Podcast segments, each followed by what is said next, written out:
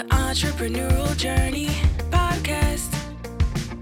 We're talking business and building a culture that's kick ass. Where we make it happen. Grab your seat, let's have a blast. At the Entrepreneurial Journey Podcast. Hello, and welcome to the Entrepreneurial Journey podcast. I have Alex Holt with me today. Hello, Alex. How are you? I'm very well, thanks, Rebecca. And you know, do you mind if we start that one again? Because um, for, for work purposes, I'm an Alexander. Oh, okay. Well, let's say. But I thought for the for the informality of the course, the, the wonderful NLP course we did, thought Alex fine. That was amongst right. friends. Hello, Alexander Holt, and welcome to the Entrepreneurial Journey podcast. How are you today? Uh, very well, thanks, Rebecca. And it's always lovely to uh, share a space with you, be that online or on the phone or in room, as we have recently. Yeah, definitely. Uh, and you do know I'm not going to edit the first bit out, don't you? I know that exactly. All right. So the the purpose of the podcast is to help entrepreneurs, business owners, leaders really feel that they're not alone and to learn from other people's experiences. And that's one of the reasons I don't edit it actually, unless somebody makes a major major faux pas because we can't go back and edit out the stuff that we wish we hadn't done whilst we've been growing our careers or businesses or whatever. Um, so unless it's completely heinous it stays in. So it's staying in, Alex. Right. So Great. tell me about what you do right now. What's your job title? So I work for the Scottish Government, which I have been doing for the past nine years. Can't believe that on my entrepreneurial journey. Would never have thought that. Uh, and I, my current role is within the Economic uh, Development Division, a director. Okay. So uh, all around looking about the entrepreneurship within you know policy and how do we create more Scottish entrepreneurs. Very simplistically. Cool. Which I like. I think to have uh, a bit of the government that's involved in encouraging entrepreneurs is encouraging in and of itself. Um, how on earth did you end up doing that? Well, it was uh, my my journey has been a random one at the best of times, and I would say it's uh, I've never had a, a career, but more of a portfolio of interesting experiences. And the past four years has really focused on looking at kind of international innovation. So rewind to 2015, and uh, I was asked by my director to look at engagement of tech and academia by the government. And this led me to explore all the ways that sort of government does and doesn't interact well. And of course, the usual bugbears around procurement uh, and and you know working with government always uh, came up. So and particularly around from smaller businesses. So there started a journey about redefining how government worked with smaller businesses, Okay. uh, particularly through the procurement methodologies. So we set up an innovation program, which I can uh, tell more about uh, in a second. All right. What did you do before then? So before then, I so I'd been in. I joined the Scottish government in 2014 as a contractor, Okay. uh, having moved back up to Edinburgh from London, where I'd been for eight and a half years. So in London, I'd run my own digital agency for six and a half Mhm. years, delivering super shiny web apps for all sorts of brands and agencies, and then worked for my chairman for a couple of years after that, and then moved back up to to Scotland, which is where home is. Okay, so a lot of business owners will be delighted that a real entrepreneur is talking to the Scottish government about entrepreneurship. Yes. And I think this is one of the things is that actually I've lived it. I've known the highs mm. and lows. I know what it's like uh, in terms of, you know, developing a proposition, winning business, paying the bills, making sure it's not just your mortgage, but everyone else's mortgages you're looking after, you know. And so I know the worries about payroll, uh, winning business, growing brands. Um, and so deploying that methodology and mindset within government was has uh, to a large part um, given me the success I have in terms of the innovation programs that I've set up and delivered. Yeah. Now, there's one in particular, an innovation program that has gone global, hasn't it? So we set up CivTech Mm. in 2016. Uh, in fact, in the autumn of 2015, we mapped out this whole idea about really how you redefined the procurement processes. So, for those who are familiar with um, going to a large organization or public sector uh, company, uh, a public sector organization with a, a, as part of a procurement, they'll know the um, be careful what I say, but the challenges around filling in all sorts of uh, necessary documentation.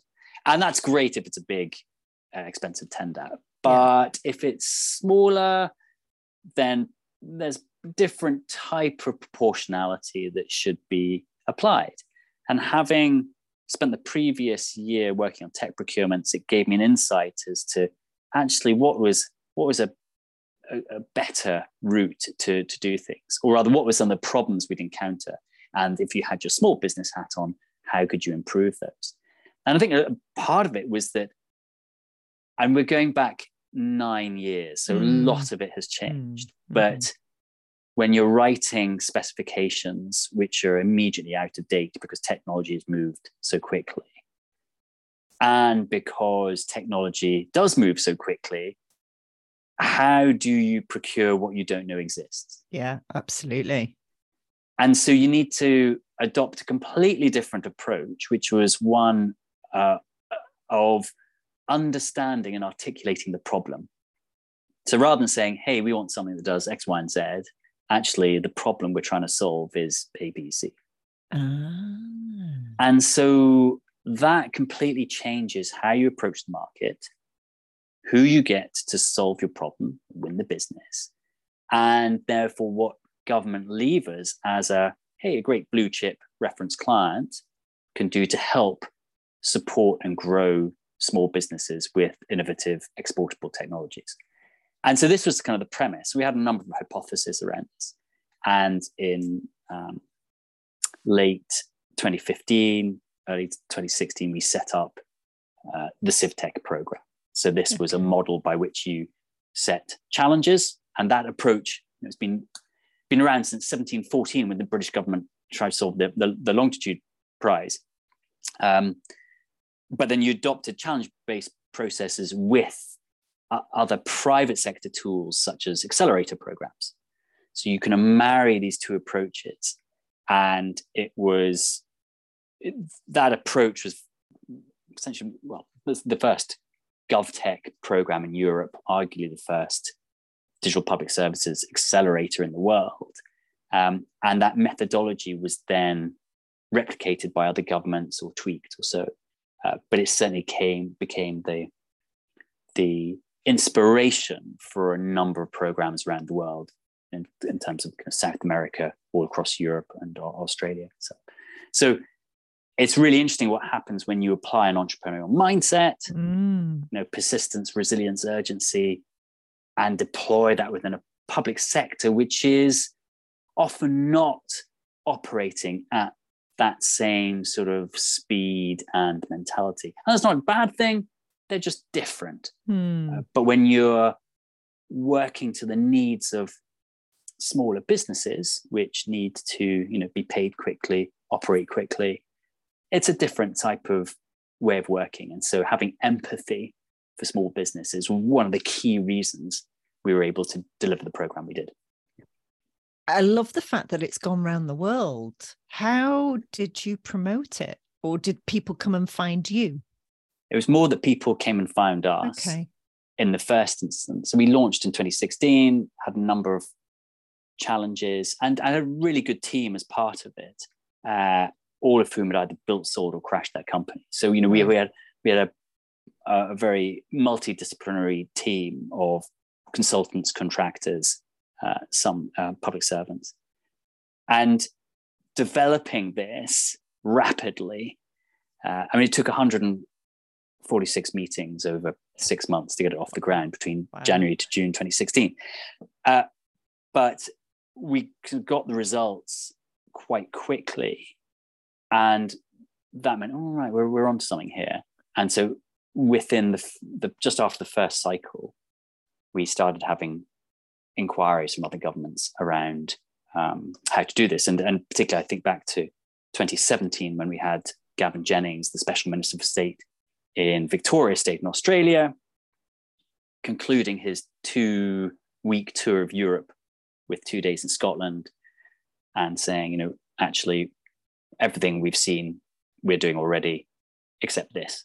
Oh wow! Could you come out? Can you come out and um, uh, speak to our teams? So, in the September 2017, I went out to um, Melbourne and Victoria State and had a chat with their finance and procurement teams. And exactly a year later, they set up CivVic Labs. Uh, so you know you can see this stuff emanating start off in Norway, GovTech Lab Lithuania, GovTech Polska, um, lots of lots of places. And has this methodology been applied to procurement outside of technology? Yes, so it's interesting. So it started in digital technology, but mm. it's hmm. gone wider. Uh, and I ran the program for the first four years, so up until 2019, and then focused on uh, the international network. But the the what we found was that the whole notion of articulating a problem, mm. going out to really talented innovators and saying, how would you use your technology to solve this? Well, we had a, a classic case for the fourth round of um, CivTech, which was looking at tree seed supply. So you think something about as undigital yeah. as you can get. And the um, the the the we're working with the um, kind of the forestry was then the former forestry commission now um, for uh, forestry and land Scotland, and they were presenting us with this non-digital problem. We thought, hang on, we can apply the same methodology.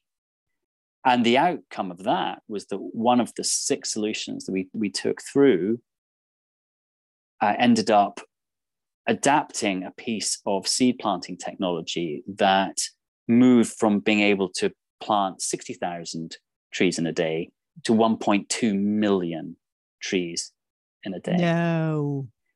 And so you were sort of like, wow. Yeah. They and and this also then came to fruition just when COVID was taking off. So there are all sorts of limitations around confined spaces of how you actually um, plant trees. So this was a huge step and proved the methodology in a kind of non-digital way, but it's still innovation. So yeah. it's innovation in the broader sense. Um, so uh, yeah, it's about the application of a, of a methodology. I love that. And um, it's a long time since I've done a public sector tender because um, we're very small and we don't have an environmental policy or an anti-slavery policy. Um, I am against it, obviously, the slavery bit, not the environmental bit. Um, but um, yeah, it, is it easier now for services to tender in the? It's mu- it's it's much easier, okay. and in part so the, the, the, the, the, there was a recognition that the SME base is the lion's share of our mm. economy. Mm-hmm. And how can the public sector, which has such a chunky procurement budget, support that sector? You know, and it's not just the direct suppliers; it's kind of the supply chain as well. Yeah. And for that, you've got to look at well, how do you make things easier for people to work? So, do you really need three years worth of accounts? Or actually could you just be a new company mm. that's bringing a team together to solve a particular problem could you um, you know what is the size of the application we really need to put together to define whether um, uh, or, or, you know w- whether a, a, company is is you know w- worth or, or, or right for working with the public sector and so you've simplified, we've simplified over the years or a number of the routes to come into government. Um, and so, uh, uh, so it's much easier for companies to get involved. Good, good. I'm pleased to hear it. And is this just in Scotland or is this across England, Wales, and Northern Ireland? across the UK, absolutely. Right. So so you have uh, UK wide um, government procurement services. You also have Scotland and devolved nations specific uh, procurement services. So all procurements in the public sector for Scotland are put through something called Public Contracts Scotland, Okay. uh, and but then you can look wider at um, things like G Cloud for the UK government um, or DOS, which is uh, Digital Outcomes and Services. Cool. So there are lots of avenues now for smaller businesses to engage with kind of public sector. oh, hooray! And then actually, I have to say, I tell you what the Scottish one really good at is is if you're kind of in the system and go through the right way, the payments are very quick. So there is a Ah, pay within 10 days um, uh, for the most count, mo- mo- most part. So it's very rapid um, payment uh, system. And where that's not happened, then there's something's just got lost in the system. So that's good. uh, it's really good, really, really good. Yeah, refreshing. Cash is king. Cat. Yeah, tell me about it. Yeah, it, it really is. Okay, so what as as somebody who came from a real entrepreneurial background, you know, you grew your own business um in in London, you were successful at that. Um and what were the major hurdles you had to come overcome in the public sector to to really get this going? So uh, people don't know what they don't know. Hmm. And again, rewinding nine years, that that when tenders were being put out, the whole notion of market engagement was slightly seen as um, a- as a potential conflict of interest. The fact you'd already spoken to a company before a tender was going out might in some way influence the decision.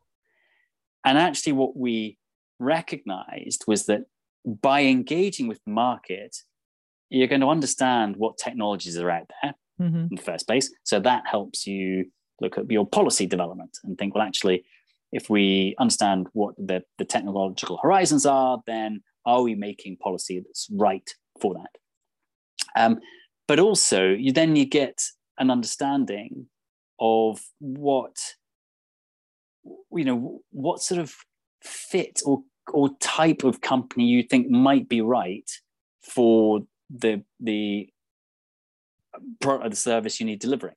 So an example is that when I was working on the GLOW program, so for uh, viewers and listeners, GLOW is Scottish Schools um, intranet, Ah, and that's been going around for about sort of it's been uh, 16 years. And when I joined the government, one of the reasons I was brought in was to look at the tendering, retendering process. So lots of technical components, and how do we take it from one big contract, chunk it up into little ones? And looking at how the blogs service was being delivered, uh, which was on a WordPress platform, the engagement um, afternoon that we had to put forward around getting potential suppliers to look at this, we had the usual big suppliers into the room. But none of them really had WordPress capabilities. And actually, what I need to do is look at WordPress. You know, who were the, the people who had the authority to uh, take the core WordPress code and amend it? So it's about then understanding who in the market is best placed to service the need, even though they might not be on the government list. yeah. And Yeah. so we we found you know, eight companies in the world that had the authority to change the core WordPress code. Two of them were in the UK, and we had chats with them. And one of them, we ran a, a, a quick quote tender, very quick Yeah. procurement, and one of them got it. Now, if we had stuck to our usual, Yeah. here's our list, we wouldn't have got that. No, and so again, that market engagement piece is really important. fascinating. So, um, culturally, how was it for you moving from an entrepreneurial organization into a government body?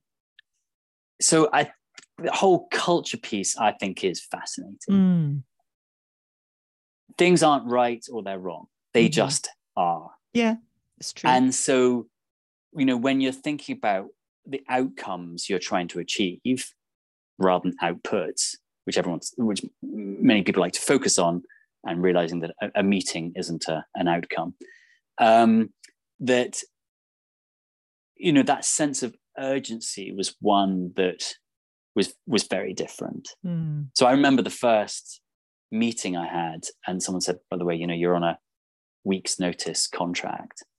And I said, "Really? That's the most amount of certainty I've had in eight years." Yeah. And you know, a, a completely different way of thinking about things. And so, you know, there is an urgency. You know, you've got to win the business, make the payroll when you're in a company but uh, your salaries take you know you don't have to worry about that and it's not just public Mm. sector but in a large organization Yeah, it's true. It's true.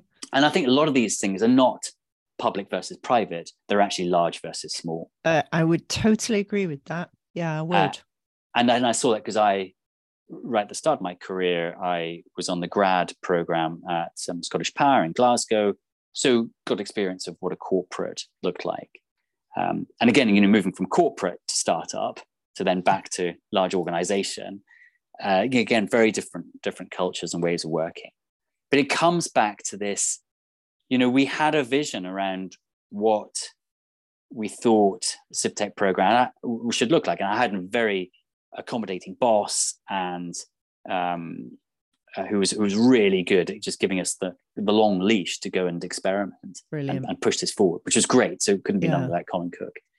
Um, uh, and but we we had this vision of what needed to be achieved. Mm. And when you have a compelling mission, vision, value set, then you, you believe in it, people buy into it, and it just takes time to get people to come around to it. And it can be frustrating. Doesn't mean to say that they're trying to be, people are trying to be blocking in any way. It's just they don't know what they don't know. Yep. And of course, you get greeted with statements like, oh, but we've always done it this way, or um, yeah, but the the, the the the rules say we we shouldn't do it. And then you unpick that and say, can I just clarify? Is that the rules, or is it the law? Mm. And we come into this place of, you know, what's procurement law, L A W, or procurement law, L O R E. Uh, and the, one of the greatest learnings was you have laws, rules, and guidance.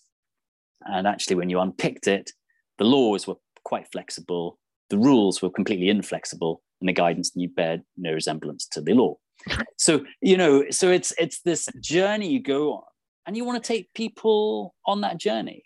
And I think that building up that external validation, so one of the key things around working often in any public sector organization is that they like external validation. So does an industry body validate what you're wanting to do? Okay. Does is there is there somewhere else you've seen this that you can um, pull this together?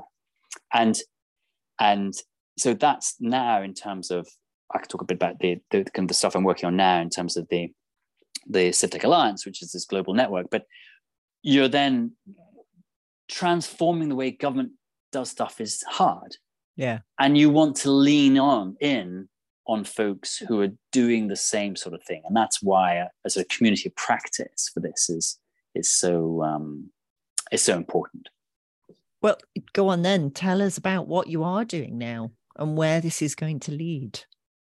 well the right from the start of civtech when we saw the opportunity at a national level of what the impact could be already we were thinking about well what might that look internationally Mm. And as we started speaking with the other government teams around the world and saw them setting up their programs, there was always the opportunity to, to, to as you saw them set up, you think, what would happen? What could happen if you then joined those nodes up around the world? Mm. So, how can we take a piece of technology that's in Brazil, might make that work in Lithuania? how could we adopt some policy in South Australia, such as the Office of the Chief Entrepreneur, and establish that in Scotland, as we have with, with Mark Logan. So once you start having these nodes being built all over the place because governments are responding to disruption and they need their own in-house teams. So you have these these in-house teams being set up. You then join them up. Okay. and that's what we did for cop26 so we took this network which we had started in march 2020 just at the end just at the, the, the beginning of lockdowns um, this community of practice. We meet still and to this this morning i ran you know chaired another call weekly call of folks around the world. And you know we discuss what's happening and i think we've learned any updates. So you've got this community of practice. So a classic example this morning you've got an egyptian team looking to do a pilot on autism and mm-hmm. ai and and how do we get the indicators in early around childhood autism? It turns out that south australia has a minister for autism aha uh-huh. connection being made uh, you then have um, Estonia and the Accelerate Estonia team on the call looking at what they're doing for drone technology. Oh, turns out that another country is exploring the same thing. So you have these links, and what you're doing is you're you're you're bringing folks together um, around um, you know what what possibility of technologies. And so for COP, what we did was we set up around a, a global scale up program. So how could we leverage the network, the know how, the expertise of all these groups around the world and bring them together for the benefit of people and the planet? So then there's the opportunity of saying, right, how can we source, surface, and scale climate tech solutions for global public sector applications? Get them in front of government teams around the world in an accelerated access program over seven weeks, uh, a, a safari, we called it. Okay introduced to different government teams, and then from there present to COP, at COP26. And the result of that was that companies went on to win millions in terms of uh, contracts, not just within the teams, but because of the exposure, and millions in terms of, of funding. And we ran that the same for COP27, and we're then looking to do the same for COP28 in UAE. So it's a way of getting government teams to work together because we need to be looking up and out, not down and in. Absolutely. Absolutely. Uh, you must have, with these initiatives, saved so many millions in time, money, wasted efforts going down, you know, dead ends, um, procuring things that weren't right. I mean, you've you've just created some brilliant shortcuts to get to where governments, countries, uh, need to be, which is fantastic. Do, do you feel proud of your achievements? Absolutely. But I should say it's a team effort. Yes. Absolutely yes. team effort. And we had a great team uh, when we set up. Um, and I had, you know, great directors who were able to, um, you know, to give us that space, who recognize mm. that actually, if you're going to do things differently, then you need to create different conditions. Yeah. And the sort of stuff that you, you and I have talked about before in terms of the mission, vision, values, and that whole supporting systems to ensure that you can live those values and achieve those outcomes that hit the, the vision and are driven by the mission. So, you know, having that team and then uh, and then I mean, no one can do it by themselves at all. No. And then, of course, you're reliant on really game public sector partners who are wanting to take risks and do yeah. things differently. But I, what really came out of this was then this whole sense of public entrepreneurship, how you can actually, you know, have that mindset of an entrepreneur and deliver that within the public sector. You know, so the the persistence to move forward, the resilience to take the flak, the urgency to get results and and deploy that and you know that sense of value creation rather than value extraction yeah yeah and it's a very different sort of relationship than that transactional supplier client traditional way of working. And actually, if you look at partnerships and value creation, you are going to deliver far more societal value. You're going to deliver more jobs. You're going to deliver more coffers for the taxpayer. And so, you know, there's a win win win all around this Yeah. for just doing things differently. Now, have the NHS adopted this methodology? Yeah, they've they've they've done lots of stuff around it. So um, we had a number in the early days, number of things around data. But but interestingly, it's not just whether um, right. uh, People can probably hear my dogs, children, oh, dogs, right, cats. okay, We've had okay. The all- troops all- have just returned. All right. We have everything on the podcast. Teenagers pop in at times. Great, great. Well, it's a bit like our meetings, which are our, our weekly alliance core meetings. These are family-friendly Yeah. engagements, and the the oh, I have friends around the world, and we've all seen each other's children sort of grow up, and sometimes they're there in the the call. Now they're here, and then you know they they'll shortly be there. Um, so, uh, where were we, Rebecca? On that The train of NHS, so the NHS, yeah, yeah, yeah. exactly. So, so you, you you get examples where uh, you can you can look. So a challenge sponsor might present their problem, and they take the company solution so far, but that initial prototyping is enough for that company then to go to another organization and say, hey, we're looking, we're working with the NHS, Scottish Government, and we can, um, and so a, a blue chip, another blue chip company might look at that as a reference saying, right, we'll take you on because you've been kind of checked by, um, by, by the government. And equally, you might have a solution coming in as a solution working in, in uh, for for one of the directorates around health and well-being, and we trialed the system. wasn't quite right for us, but it went into the NHS Right. and has skyrocketed in terms of you know kind of the, the opportunity for that that company. So you know, there's ways that actually the public sector can really help um, entrepreneurs uh, with their with their businesses. Um, but you need these sort of structured programs.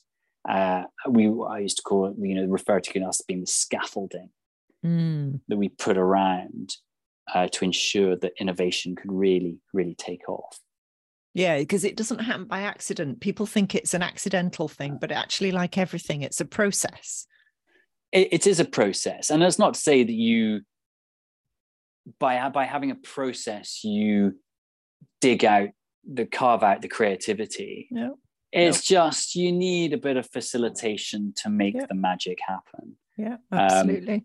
being open-minded with the fact that of unintended consequences and benefits that might come out of it and that was exactly what we had with the public entrepreneur program where we found that the companies were being put through an accelerated program where workshops on product personal and business development and those workshops on mission vision values or um, you know going to market or presentations or communication were as, as valid Mm. for the public sector teams as they were for the entrepreneurs Yeah.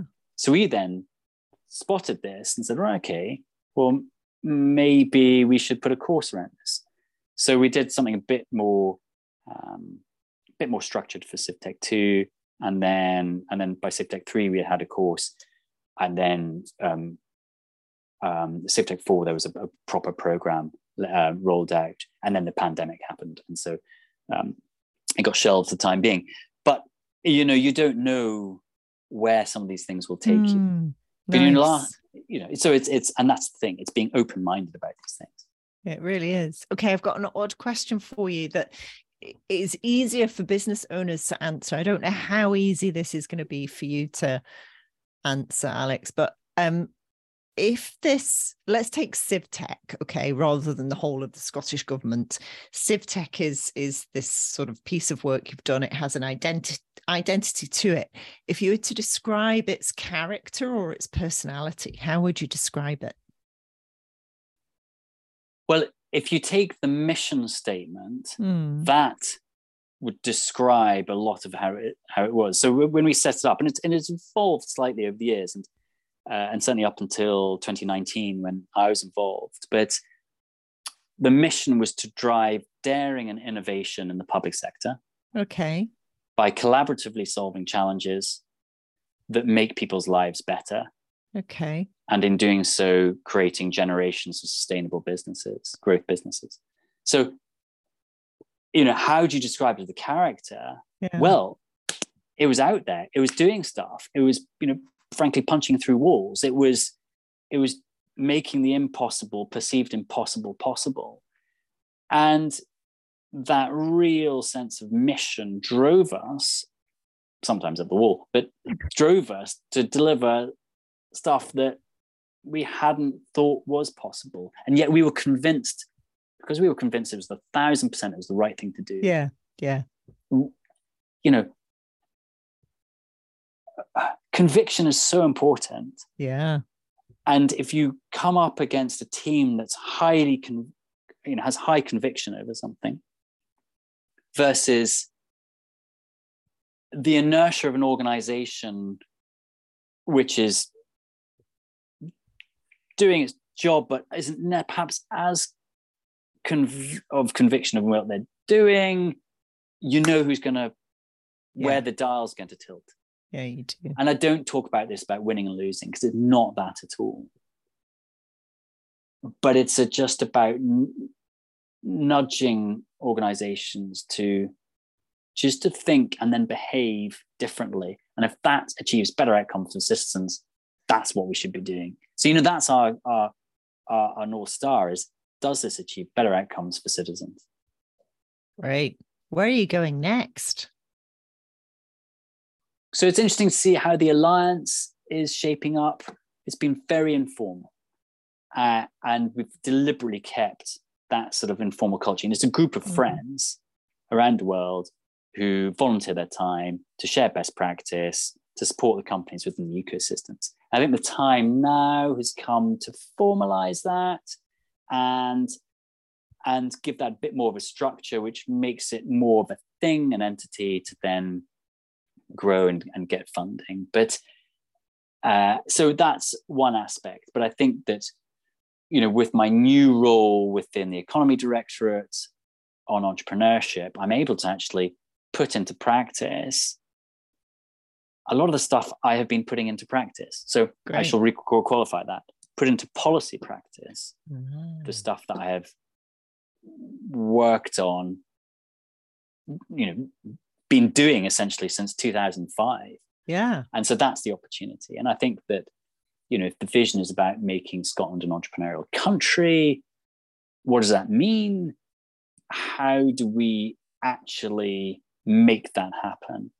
And and I think there's enough ingredients here to make that happen we now just need to get on and do it. And, you know, there's all sorts of strategies out there, but strategy is worthless without the ability to deliver.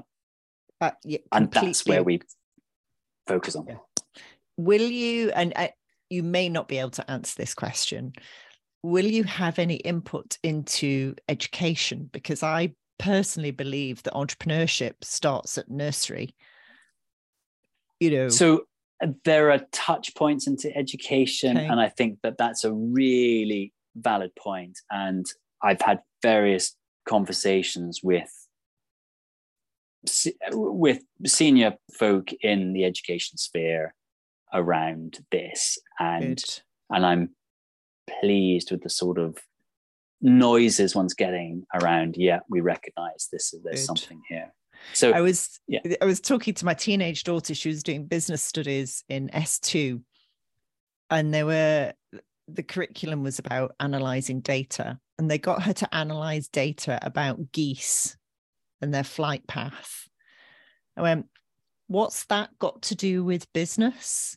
Surely the best data they could give you to analyze would be about customer service achievements, profit and loss, footfall, you know, um, looking at a graph of of sales and costs. And I just thought there's there's something missing here. well, I know, and and you know, as an impartial civil servant, I I can't comment Can't on possibly comment, comment on no. some things, but No. I think there are some certainly some areas where we should be focusing more, Yeah. and you know, define education in, in Oh, the, in so the first broad. instance. It's so broad, and and I think you know, well, you you, you mentioned there this whole sales thing. I'm interested in that area because I think that Scotland as a nation is a country that produces some amazing stuff. Yeah.